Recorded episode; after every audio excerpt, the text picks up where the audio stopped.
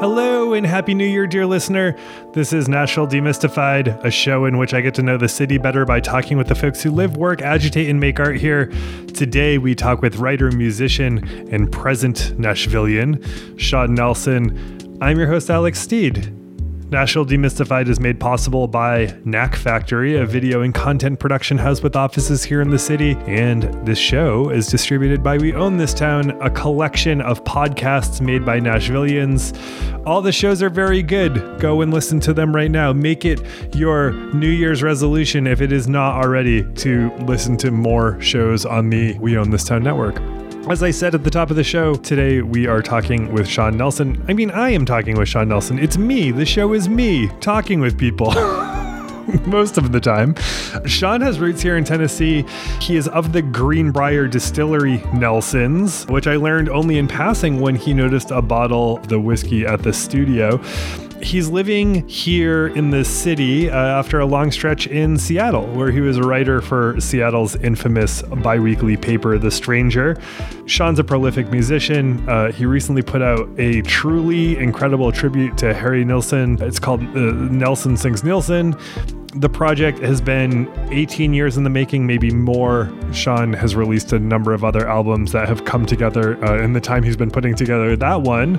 As a musician, he's probably best known as the singer of Harvey Danger, which put out one of the very best singles in that weird period in the 1990s where actual quote unquote alternative rock could find itself on the radio. It was called Flagpole Sitta. I think Sitta. Sitta.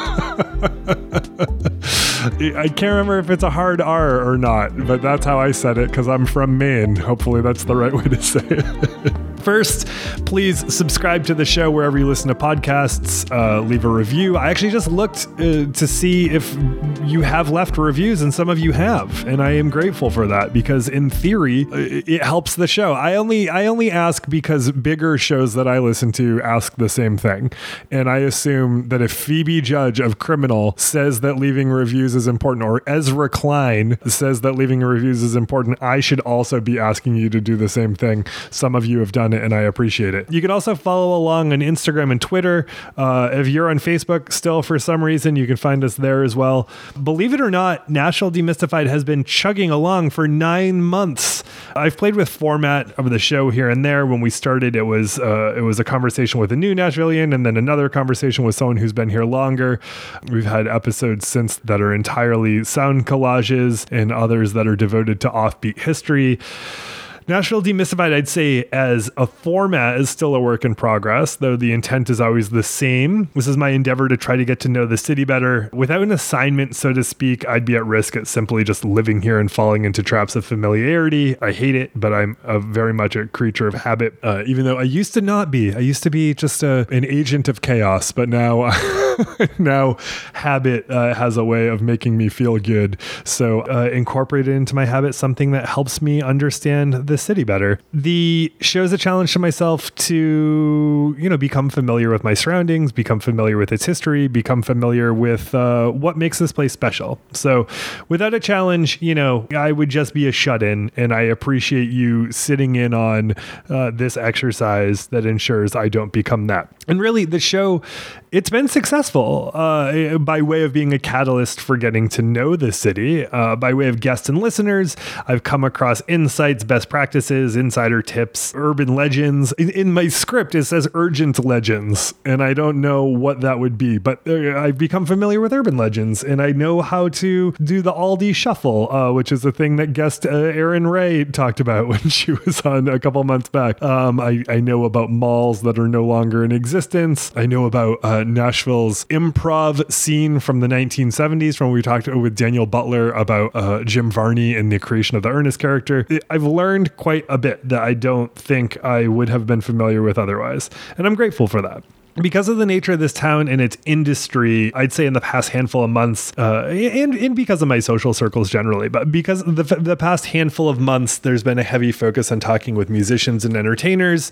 But even that streak is going to shift in the coming weeks. This week, we talk with Sean, of course, and we'll talk next week with the Weird Sisters. And I'm going to play with format a little bit there, which honors how much of a trip that chat was. But after that, starting in the middle of January, or a little bit after the middle, I guess, Nashville Demystified is going to spend a handful of months exploring Nashville in the 1980s.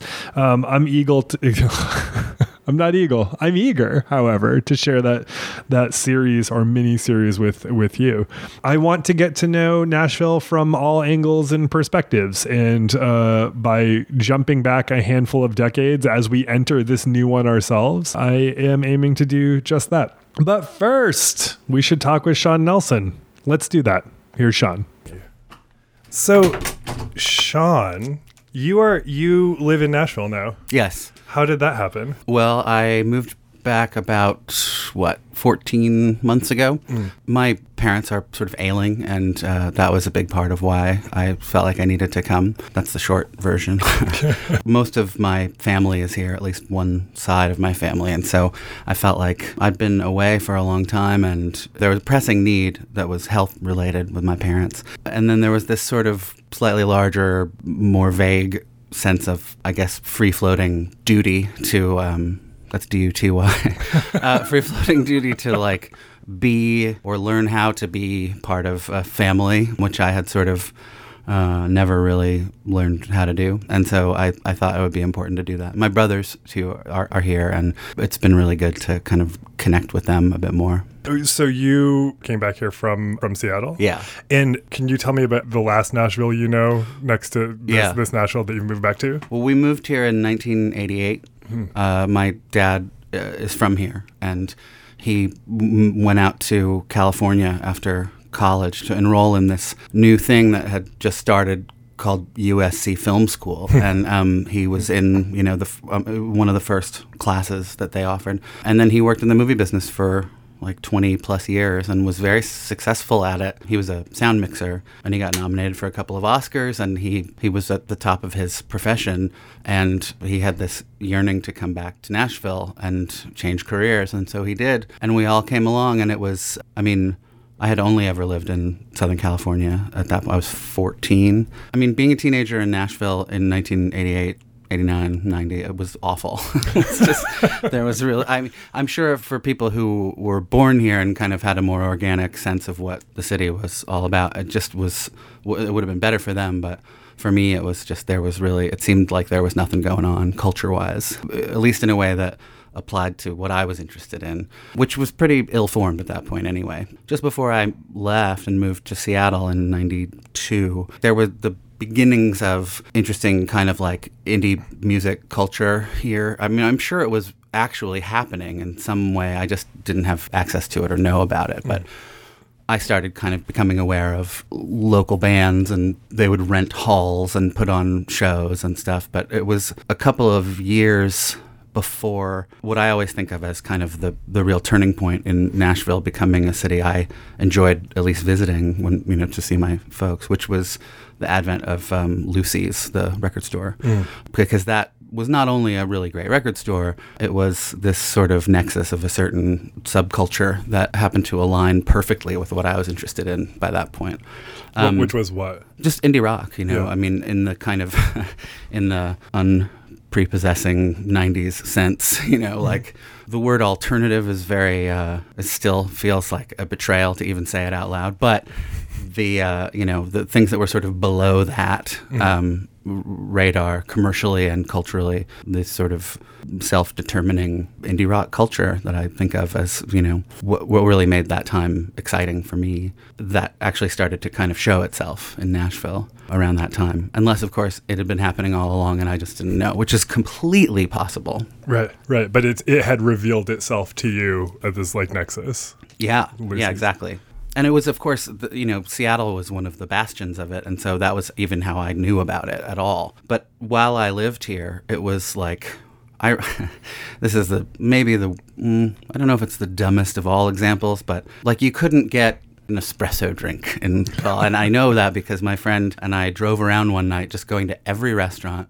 asking if they had an espresso machine. Mm. And they all were like, What are you talking about? Like they didn't even know what it was. I mean, that's not that's not the measure of a city clearly or a culture but like now you can't walk more than a few blocks to, before you find a kind of artisanal sort of arrangement well, and it's it's also I think like it has understandably become a symbol of particular things that happen in neighborhoods like when you can buy a coffee for more than four dollars or whatever Right. however like i think people do forget too like the what you're talking about in the context of, of lucy's like there was a time i think especially in the 90s and the, probably the 80s as well but i wasn't as conscious where if you found like a coffee shop you could find other people who like listen to the same kind of music that you did sometimes they'd have shows Exactly. you know you could find like zines you could do different stuff that like wasn't evident in other places Yeah, wa- I mean, it was a. It's that urban idea of the third place. You know, the the Right, idea that right. isn't your home or your work. When I was a teenager here, I knew only about there was a mall or there was a, you know there was Davis-Kidd, the bookstore, which was really great, and we lived very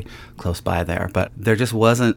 There weren't the signposts that I required because I didn't know. I mean, I didn't know what was going on or what I liked, or I didn't know how to become a person. Mm-hmm. And in a way, that's a big part of why I was drawn to live in Seattle because I had visited out there and it was a great place to be 19 at that time. I don't know if it is anymore. I, I mean, I hope so, but then again, who cares?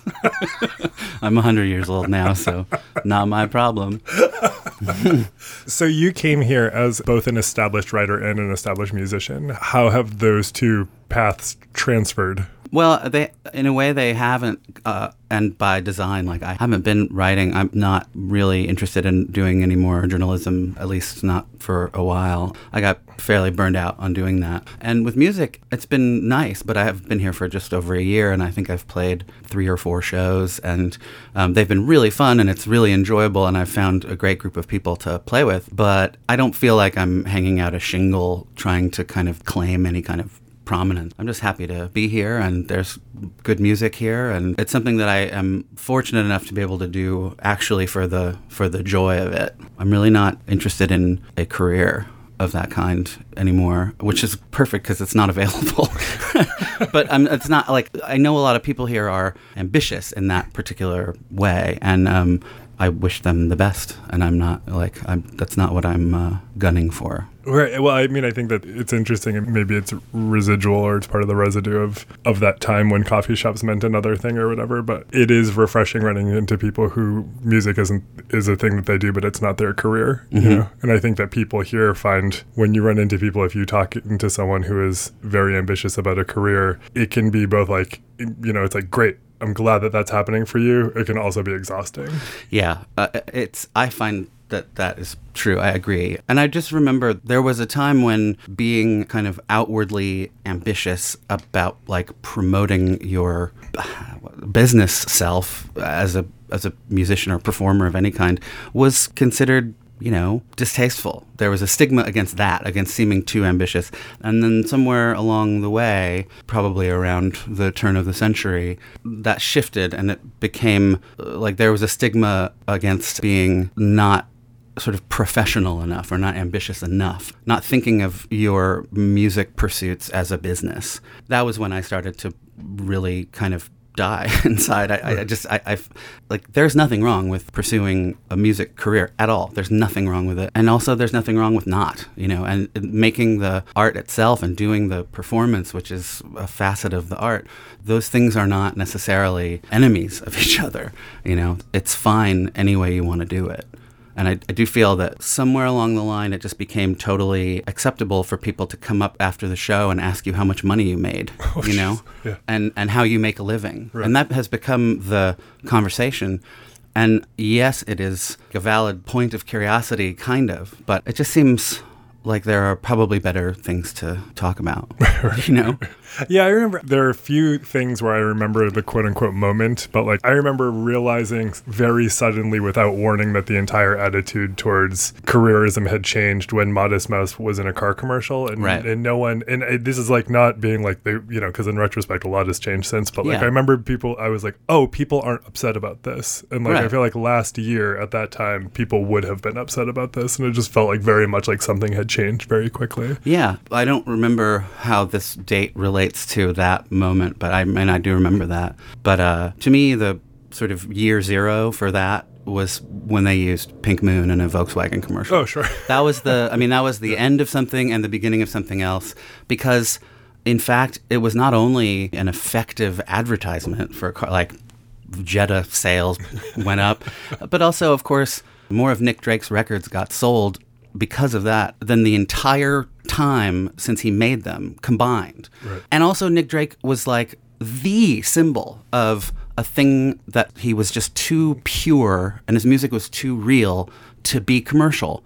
And now it's quite literally a commercial. And so it's, you know, it's, it's hard to at that point pretend that things are the same at any rate. I was very attached to those kind of anti-ish, you know, feelings about commercials, um, though I had a certain amount of contradiction kind of woven into that because of my experience as a major label recording artist. Mm-hmm. But but you know, at the same time, like it, that felt like a paradigm shift, and ever since then, it has it has continued to sort of list in that direction. And now, for someone to not do a commercial is the news, you know? Right, right. When someone says no or speaks up about it in some way. And the idea of like selling out, yes, that was a very toxic notion that people sort of aimed willy nilly at anything for a long time, and that was damaging.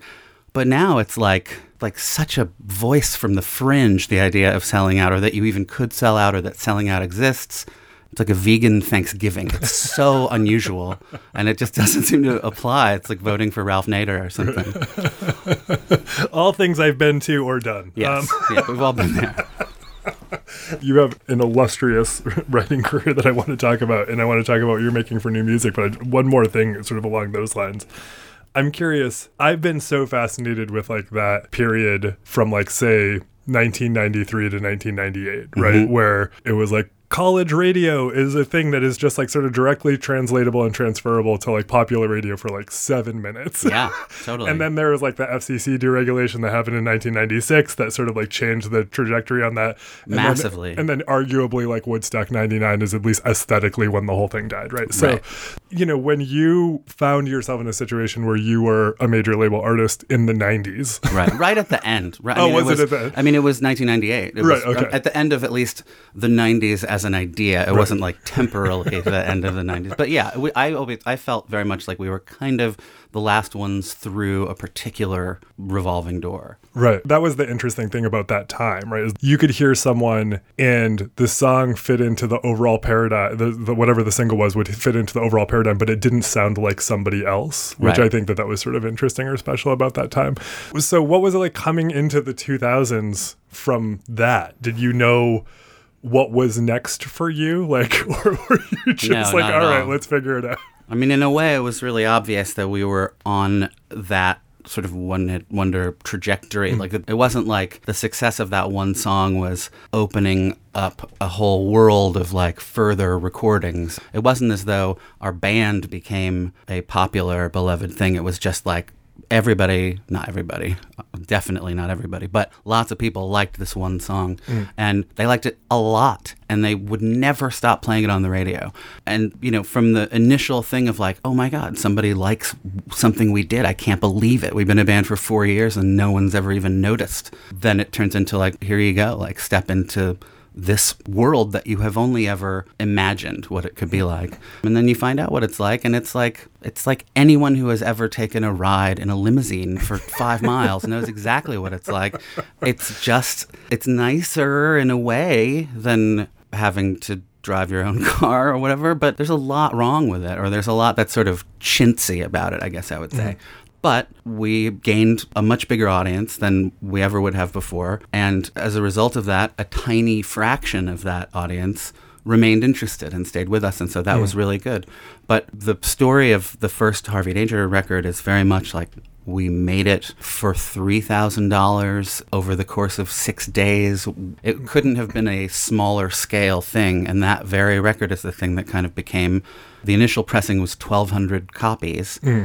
And then it, it sold like half a million copies, or, or I don't know how many really, but that at least that many. And then we went to record the second album and made several of the kind of classic second album mistakes, big expensive studio, you know, like all, all of that stuff. But while we were making it, the first of the huge major label mergers happened, and I can't remember if it was Seagram's or Vivendi, some you know pretty massive conglomerate bought another slightly smaller conglomerate, and then all of the divisions of those two conglomerates kind of had to wait while someone decided who worked for whom and who owned which contract.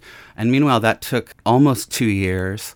And by the time they got around to saying, okay, great, your record is going to come out, I mean, it was like we might as well have been the Dave Clark Five. Like, no right. one remembered really or cared that much. So, all the kind of silly elements of MTV and radio based hit having so that you can do this next thing, those kind of all just evaporated pretty almost instantaneously. And the audiences had changed because by that time it was really the world of Limp Bizkit and Britney Spears, you know, right. before which it was like not unheard of for the Flaming Lips to be on an alternative rock radio hmm. station, mm. or, you know, there was a lot of trash, but there was a lot of great stuff right. too. And you um, couldn't really, it's not like you could just release a single on Spotify, right? Like you, right. There was a distribution system that, you know, that was the only way. Right. Yeah. If, if there was a merger and you were in the middle of it, you weren't putting anything out. And I was on a, I was a partner in a, what was then a very small label and became a slightly bigger small label, um, Barsuk Records, at that time. And so I sort of I was able to see the version of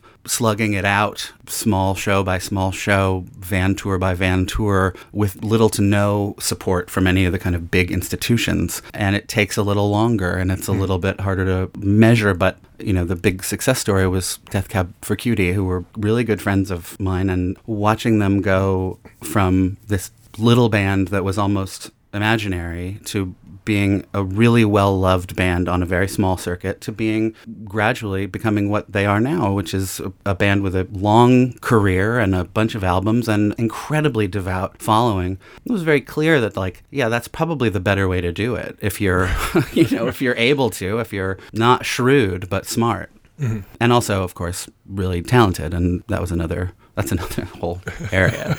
but yeah, like seeing the world change from the perspective of like a large stage at a festival and seeing it go from this sort of whatever, however critical you may have been as a target of music marketing or whatever in the mid 90s who may have had, you know, the odd sort of punk leaning or like who was, you know, very wary of being marketed to. That's one thing. It's one thing to look around at what was called Alternative Nation and be like, don't try and put that barcode on my forehead. You know, that's not me. Which is, you know, great. And but then like to then have it turn into like, yeah, give me that barcode. Is it free? You know, and the violence of it and the like it was just ugly. And mm-hmm. so it was like I mean, it was convenient that we wanted no part of it because we were offered no part of it, you know, and that was that. Yeah. What's I mean, what's the book? I mean, it's based on the Minutemen song. Is it this band? Our band could be your life. Right. Yeah, yeah, yeah. I, I read that. It's so funny the difference between reading it. I read it like around when it came out mm-hmm. when I was a child. Yeah. And I read it last year. Yeah.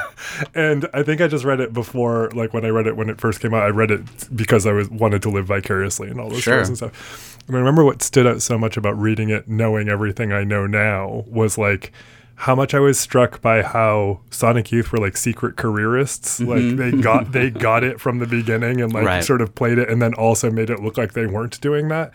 And right. then just reading how much of a legitimate disaster the Butthole Surfers were. right. And seeing like what the actual reality of the lived experience of like DIY actually was like. Yeah. Right. It was either you could be very successful like by knowing how to game it a bit, mm-hmm. or it, you were a disaster, and if you succeeded, it was remarkable. so. Well, that's I mean that is the I love that book, and I've I've also read it a couple of times and had that a, a very similar like oh the romance, and then oh my god the calculation, but um but it's romantic from a distance. But I'm sure, like, while it's happening, there was very little romance attached to those experiences. And, you know, that was a time when the Butthole Surfers, like, the very quality that made them such a disaster as a sort of unit or as a, you know, as a commercial endeavor could then be like they also had a song on commercial Hmm. alternative rock radio, you know, and it wasn't bad. It just wasn't Locust Abortion Technicians Right. era, you know, like it was that was considered a sort of like shot across the bow, but there were so many shots across the bow, and Hmm. the ship never got hit, you know, at all. Um, it was an interesting time to live through, primarily because you thought it would keep sort of following that trajectory in some way, whatever way it was. It would keep. This was like the beginning of a thing, and in fact, it was like the beginning of a thing that ended one second later. And that's you know like we now know that that's just how it works. Right. Okay, so you since then have established yourself as a writer, and I'm fascinated by you not being a writer right now. I mm-hmm. was a columnist, and that defined my identity for a super long time. This thing, this podcast, is sort of replacing that creative piece. Yeah. Funny side note: before that, as a teenager, I wrote zines, and then when there was a song on the radio that talked about them, like people understood what I did. So thank you. But the um. Oh, my pleasure. But so so writing has been such a big part, but in the middle of the Trump thing, I felt like I didn't know reality had shifted so Yeah. profoundly, and not just partisan political, but just it feels like in so many ways reality has shifted so Yeah. freaking hard in the past two years that I have had trouble understanding not just my voices, but what my responsibility is in that world. Yeah. So I don't know where you're coming from in your hiatus, but I'd love to know about your hiatus, and I'd love to know about what you did before that. Well, I started working at a paper. Well, I mean, Harvey Danger arose from working at the student newspaper at the University of Washington. We were just all working there, and we kind of started a band, and it was very much just like this thing we did on the side. And then it kind of, we decided that we really loved doing it and kept doing it. But really, we all, three of the four of us, wound up having, I guess, what you would have to call careers in in journalism, one way or another. And so there was a paper in Seattle called The Stranger, or there is still a paper in Seattle called The Stranger, and I started working there in 1996, hmm. and then I quit in 1998 to go be in the band full time. And then when the band kind of went on this indefinite period of like, what are we even doing anymore? I went back to The Stranger for a couple years. Then I joined another band and left for a couple years. And then I came back. So it was very much like it was a place that it was very supportive environment for me to do that. And I was really fortunate. And I loved working there. I loved writing for that paper. It eventually encompassed the internet too, but it was pre internet basically. And for a long time, the paper intentionally had a terrible website because they didn't want people to read it read the stuff online. Oh, I didn't was- know that was intentional, but I recall it being terrible. yeah, it was. That was. I mean, that was during Internet One. Sure, You know. sure, sure, sure. Internet One. Everybody else zero, as I call it. But um, you know, then eventually, of course, they had to make a blog and have a have a website that was m- much more functional, and phones became involved. During that phase, I worked there from like 2003 to 2005 or four, something like that. And then I left for several years. And then I went back in 2014 and I needed a job and I started working there again as an editor and a writer. And the degree to which commentary about stories that have been written was sort of equally weighted with the stories themselves really was I found troubling because there was a time when it was you would write something and maybe maybe two people would write like a letter to the editor. And one would be semi-positive and the other would be horrendously negative. But it was like you got the sense that you could extrapolate from those letters what other people might be thinking. But now it was just like the comments were like a repository of the most vile hatred uh, that the writing seemed incidental to that that was not what I liked about writing for a newspaper, honestly. And then, you know, the Trump era arose during my last little tenure at the paper, and I was, it was Seattle. The idea that there is a liberal bubble, that's not imaginary. And Seattle is nothing if not that, Seattle proper.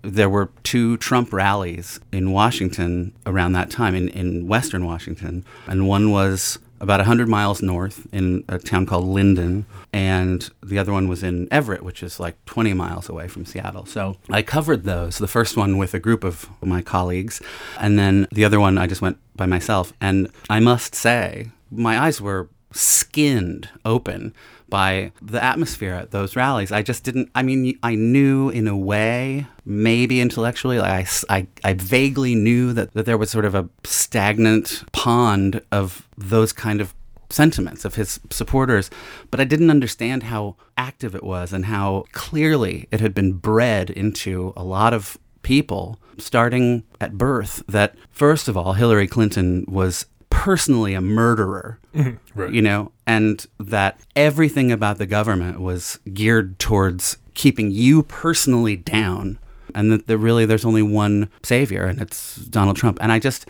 the rage that was coming out of them when he made his speech. I guess I really understood it when I listened to his stump speech, which is 45 minutes of horrible sub Don Rickles stand up insult comedy mm-hmm. and then you know his regular speech but every time there was a punchline instead of laughing the crowd cheered and like screamed with approval.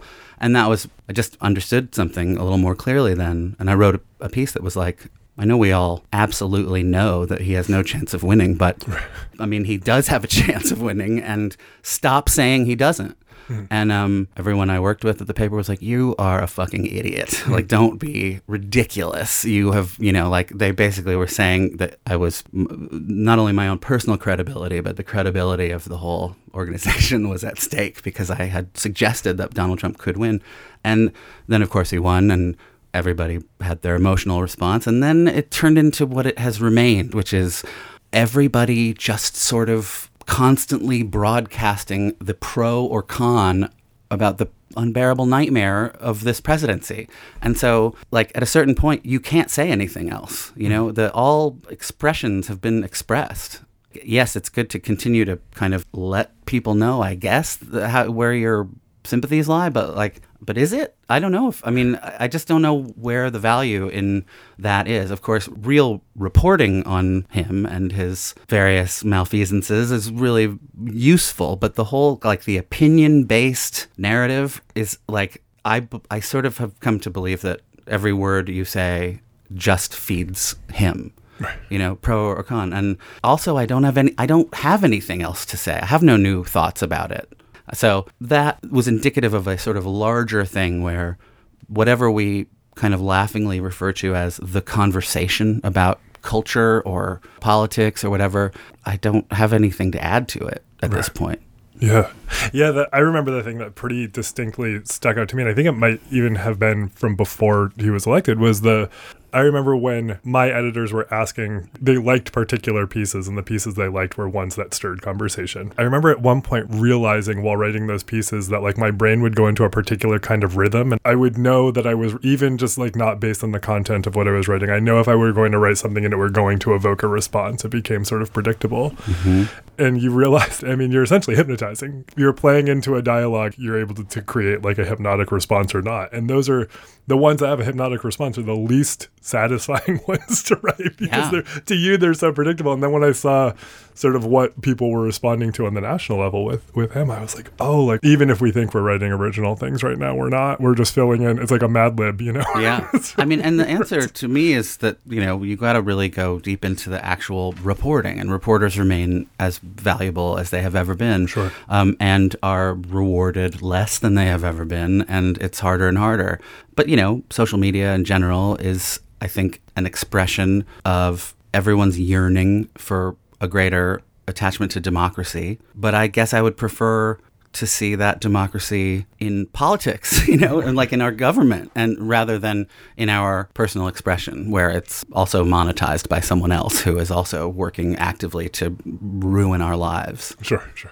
So, I- but not that I, you know, I, I mean, I have social media accounts, and I largely stopped posting to them, maybe a little tiny bit every day. Facebook sends you the memories that you have, which is in itself a whole. That's we could do two hours on that, but every day you have 14 memories and i go through and i just delete everything i've ever posted on there day by day and uh, it feels great it feels great to erase myself You interviewed David Berman. yeah Was that a personal interview or was that It was on the phone. Okay, cool. So you got to talk to him. What Yeah. what was that interview like? I mean, it was really exciting for me. I mean, ever since the Starlite Walker record came out, I was like completely dyed in the wool admirer of his. And of course, I was a huge pavement aficionado as well. And that connection was interesting, but he was way more interesting than that. And then when Actual Air came out, that was the one. Like, I mean, I love his records. Actual Air was one of those. I mean, I don't even know if I could compare it to any other book that has come out in sort of in my lifetime because not only was it something that was written by someone I already thought of as sort of, you know, cool and smart and good and someone I was a fan of at the time, but it was it was so it was transcendent, you know. I mean, it, I had experiences that I've I've purchased more copies of that book than certainly any other book I've ever purchased copies of, um, and given it away to people just because it, it needs to be spread out. I mean, I've probably done that 10 or 11 times. Enough that when he died, I realized I didn't have a copy anymore and had to go buy another one. And you were like, listen, I've bought a lot of copies of this exactly. before. You I owe me you forty minutes. um, it was it was when the record came out when he decided to start touring again, Hmm. and he was living here, and he was ostensibly happy, or at least able to seem happy. What's in the published version of that story is what we talked about, which is basically like. Remember when selling out used to be a thing you could do, and you know it wasn't like world shaking, but it was was great for me, and he was really cool. And we met after the show in Seattle, and we've you know we sort of ever so vaguely corresponded a couple times, but not. I don't. I couldn't say I really knew him, but I met him a few times, and it was a big deal for me.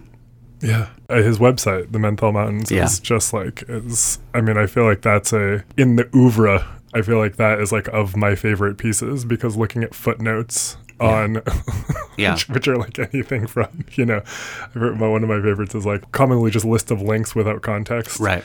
and right. one of the one of the links is to a study on on the effect of like essentially like hot peppers and I think anal fissures.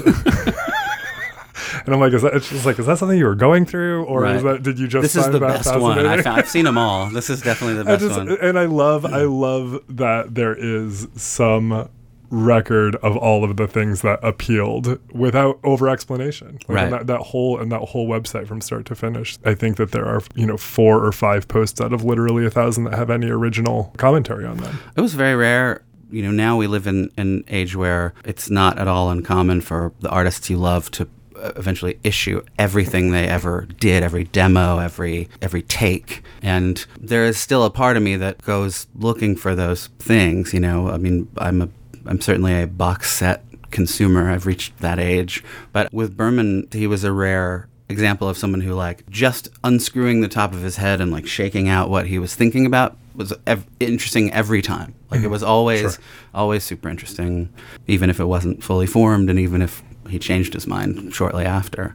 I remember when I started thinking initially about moving back here, you know, I made a list of pros and cons, and one of the pros was that he lived here. And it wasn't like because I was going to go and stalk him or anything, but it was like, well, if he lives here, it must actually still be pretty good. Yeah, that, I mean that's it's funny you say that. Michael, who produces this podcast, and I were talking right beforehand, and for me, it was there's a band called Birdcloud that used to be here, and I was like, oh, they live in Nashville, I get it, and then I learned that David Berman was here, and I was like, oh, okay, Yeah. Nashville is not the thing I thought Nashville was. This is cool. Okay, so you put out a record of you doing Nilsson songs. Yeah. I feel like it's as far as an open-ended question about like what your relationship with that music is is enough to probably keep us occupied forever. But um, but, but what role does he play in your formation? he wasn't formative per se, but the Monkees were a massive piece of my development as a human being. Weirdly enough, like I was 13 when MTV started reissuing those shows and showing them.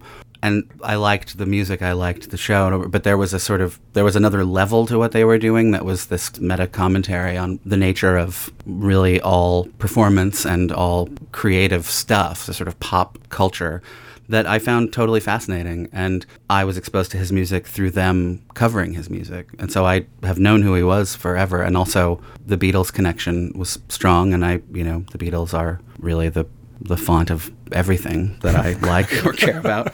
It was around the time that Harvey Danger was starting to kind of fracture, and there were a bunch of reissues of his records from the late 60s and early to mid 70s that started coming out. And I just, I, on a whim one day, bought a stack of them because I had heard a lot of his songs, but I never really listened to the records. And I just became completely immersed in them. I couldn't believe that I hadn't known this music forever because there were elements of it in so many things that I loved. And his voice was just astonishing. Like he really, he was a great singer. But more than that, he was a really interesting songwriter and kind of a, there was a something broken about him that I really responded to. And a lot of his stuff, a lot of his best stuff is sort of fragmentary. Like it didn't, he didn't necessarily finish everything perfectly and I certainly related to that. And so I just kind of got the idea to do it and he you know he made that record in 69 of him doing Randy Newman songs mm. because he was Nilsson was on the ascent and he was getting a following but you know this guy Randy Newman no one knew who he was and so he was like I'll do a record of your songs and it was called Nilsson sings Newman. Mm. It's a great record, and Randy Newman plays piano, and it's just it's a great thing. It's like 24 minutes long, and I just thought, oh, I'll do Nelson sings Nilsson, and it'll be like a response to that in a way.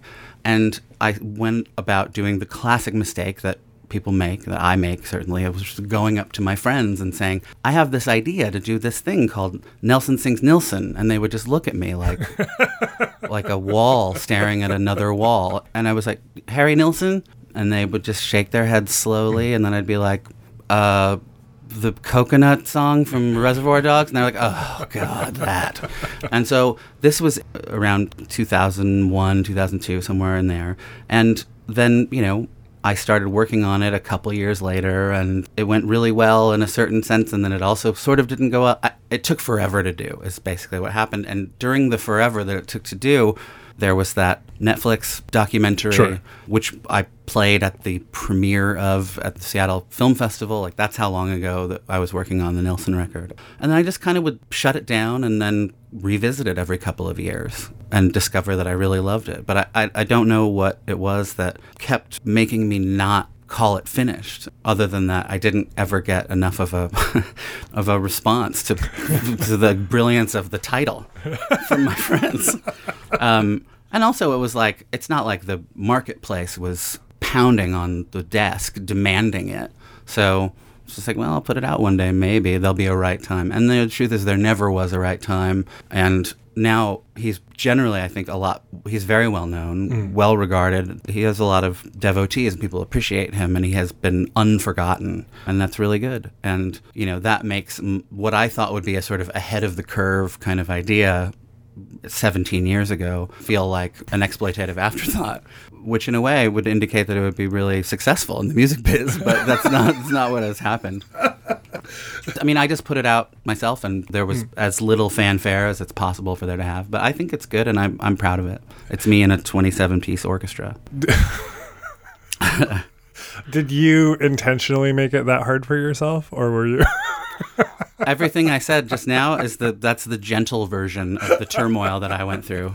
Actually, so okay, so this is my I think this is my wrapping bit, which is you uh, obviously you know now over time Nilsson devotee, Randy Newman also, and who you, who you talk to, you know David Berman. These are three people that I think about as far as in the top 1% of the top 1% who can deliver a song that on the surface sounds like joyful and optimistic and uh, actually has a turn of phrase or a line or a passage that actually will just like rip your guts out and leave them for yeah, you. Totally. Um, um, and even I saw you talk with Fran Lebowitz, who's another person who's that's their role in society. That was very daunting. you know? Can you tell me about talking? I mean, I, now I want to hear that, but can you ta- tell me about talking to Randy Randy Newman? I've interviewed him, I think, three times mm. over the years. And the first time was because he was coming to Seattle because a Seattle theater company was mounting a show called, like, the education of Randy Newman or something. It was like a jukebox musical, sort of, of his songs, but there was a, a narrative attached to it. And I mean, it was abysmal. It was a terrible show but he came to do press and help them out and i kind of asked him about that i mean one of if not the greatest strengths of his work i think is that he's not the guy in the song like he is not the character he's not the i mm. and in the play version of it, it was very much like Randy Newman singing this song. And then there would be other characters too, but like centering him seemed like a sort of just a mistake. Of course, I was cowed by his presence it wasn't like I came in there and was like, "Don't you think this show sucks?"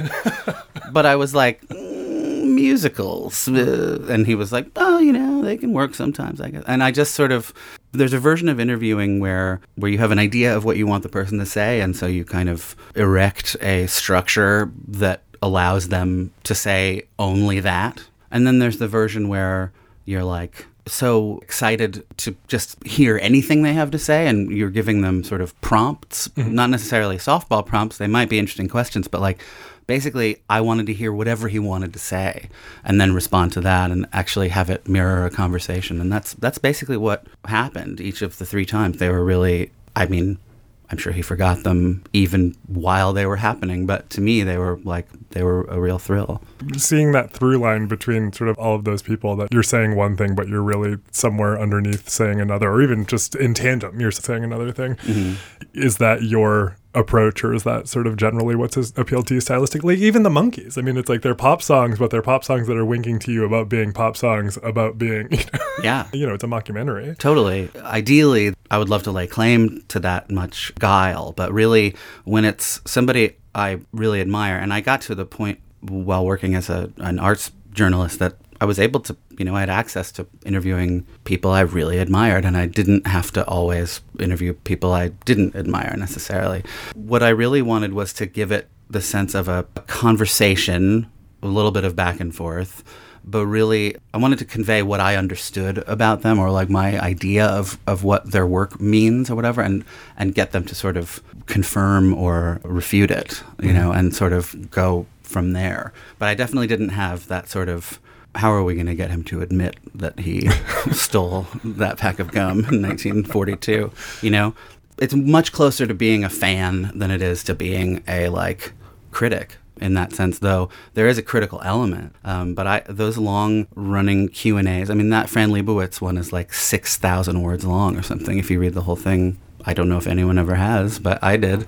And it's just like the music of their voice you know is such a it's such a pleasure that you want to just provide not just a platform for it but like a great platform for it. You hmm. know, that's uh, because so much of what is the sort of contemporary industrial arts journalism complex is like it's about selling a record or you know getting people to go buy a ticket to a film or something and i can't pretend that that isn't an element to some extent but that's that is like the least interesting part of that whole process to me Yeah, absolutely.